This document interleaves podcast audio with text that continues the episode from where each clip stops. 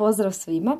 Evo nakon državnog masterklasa e, kako samostalno organizirati putovanje i kako putovati jeftinije, e, zapravo tu sam isto na početku postavila pitanje ljudima što ih najviše sputava, koje su njihove blokade i koji su zapravo ti nekakvi izgovori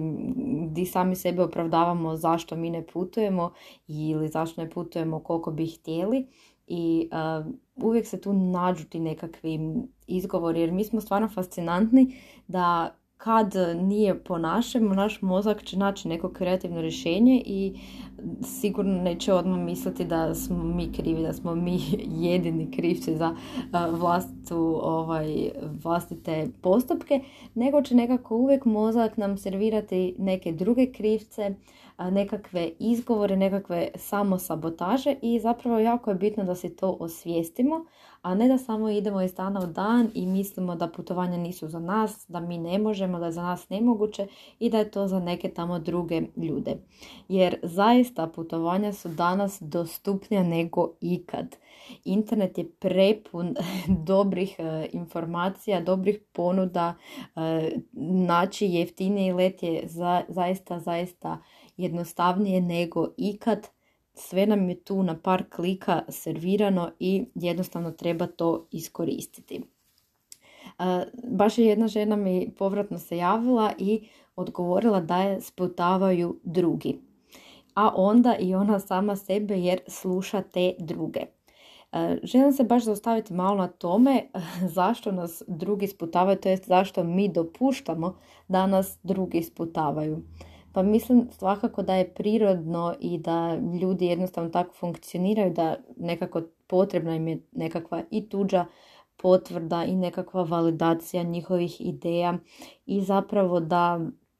da imamo to nekakvu podršku okoline i podršku nama bitnih ljudi. Međutim, eh, radi se o tome da ponekad, eh, kak bi se reklo, mi eh, se kočimo baš zbog tih drugih jer drugi misle da znaju što je najbolje za nas, drugi nas savjetuju, često, često to bude u onoj najboljoj mogućoj, imaju najbolje uh, oni za nas, uh, fali mi sad riječ, najbolju namjeru imaju za nas, ali međutim uh, oni ne znaju što nama treba, mi to znamo najbolje za sebe i mi možemo najbolje procijeniti i vidjeti što nama treba, a samim time onda i sami sebi dati dozvolu, čak i kad nemamo nikakvu dozvolu e, okoline i ljudi oko nas, zapravo nam to uopće i nije potrebno i ne moramo tražiti vanjska dopuštenja, e,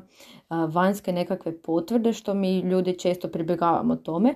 nego treba vidjeti što je u skladu s nama i ako mi imamo tu želju da putujemo, onda definitivno to sebi trebamo i omogućiti i ostvariti. Ako nismo zadovoljni našim stanjem, bilo to da ne putujemo, bilo to da ne, znam, ne zarađujemo dovoljno, bilo to da nam nije podržavajuća okolina, stvarno e, mnogi mentori govore i ja stvarno to isto volim i to mislim, da nisi drvo, dakle ne moraš zauvijek ostati tu gdje jesi, možeš se pomaknuti imaš mogućnosti, imaš zaista brojne prilike, e, neke ti dolaze same, neke ti sam moraš kreirati, moraš se potruditi biti proaktivan, ali definitivno postoje, postoje načini da ako nisi zadovoljan tu gdje jesi, ne moraš tu ostati, napravi nešto, pokrene se i um, nekako nemoj očekivati drugačije rezultate ako uvijek radiš isto napravi nešto drugo i drugačije će biti i rezultati. Dakle, e,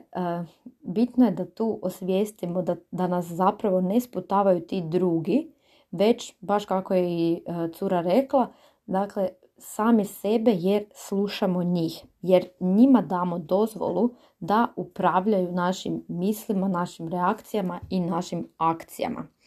onda opet tu spominjem da je bitno vratiti se sebi i vidjeti. A kao što sam spomenula, najbitnije je da mi sami sebi damo dozvolu i da onda ako želimo putovati nađemo način kako to sebi ostvariti. Također bilo je dosta tih odgovora tipa pa prvo si premlad pa te drugi sputavaju, onda ne znam, ako radiš onda radiš pa ne stigneš putovati, pa onda ako već dođe obitelj i djeca, kako sad putovati s djecom, zašto maltretirati djecu radi svojih interesa. Ili ono često i generalno, joj skupo je, putovanja su skupa i takve stvari. Kao što ja često naglašavam, putovanja apsolutno ne moraju biti skupa. Bitno je da znamo što, gdje i kako tražiti, načine gdje možemo uštedjeti, što je naravno nama prihvatljivo, na koje načine putovati, na koji način minimalizirati troškove i zaista e, iskoristiti dobre akcije i ponude i ne mora to uopće biti skupo. Kao što naglašavam često i na svom Instagram profilu i dijelim i svoje troškovnike i svoje cake, tips and tricks kako sam što uspjela i na svom blogu. Tako da evo uvijek možete se poslužiti i time i vidjeti detaljnije. Dakle, opet što se tiče tog premladsi ili prestarsi, to definitivno mislim da opet nekako ne drži vodu jer uvijek možemo se pokrenuti i vidjeti i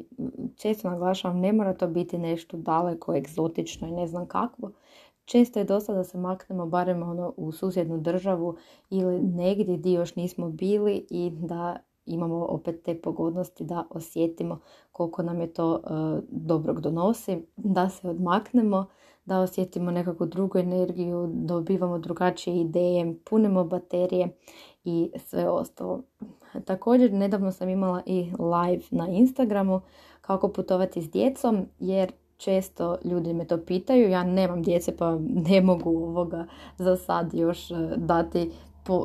odgovore na ta pitanja jer nisam toliko involvirana uopće u taj vid putovanja, ali zato znam da ima puno, puno ljudi koji zaista dokazuju da je moguće putovati s djecom, daju vam i savjete kako putovati s djecom i uh, ima takvih puno od kruzova, putoklinci, put, putovanja s djecom i, i mnogi drugi, tako da definitivno vrijedi i to čekirati ako mislite da je nemoguće putovati s djecom i koristite djecu kao nekakav izgovor.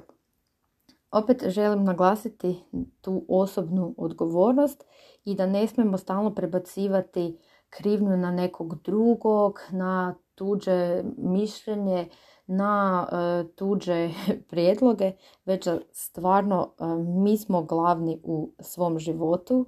Dakle, mi smo protagonisti u svom životu i mi kreiramo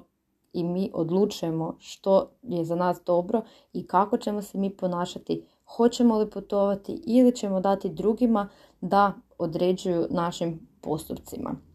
A pošto imamo jedan život, mislim da je jako bitno da se odlučimo, da skupimo hrabrosti, ponekad i suprotstaviti se ili barem suočiti s tim tuđim drugačijim mišljenjima, a ponovo napraviti po svom.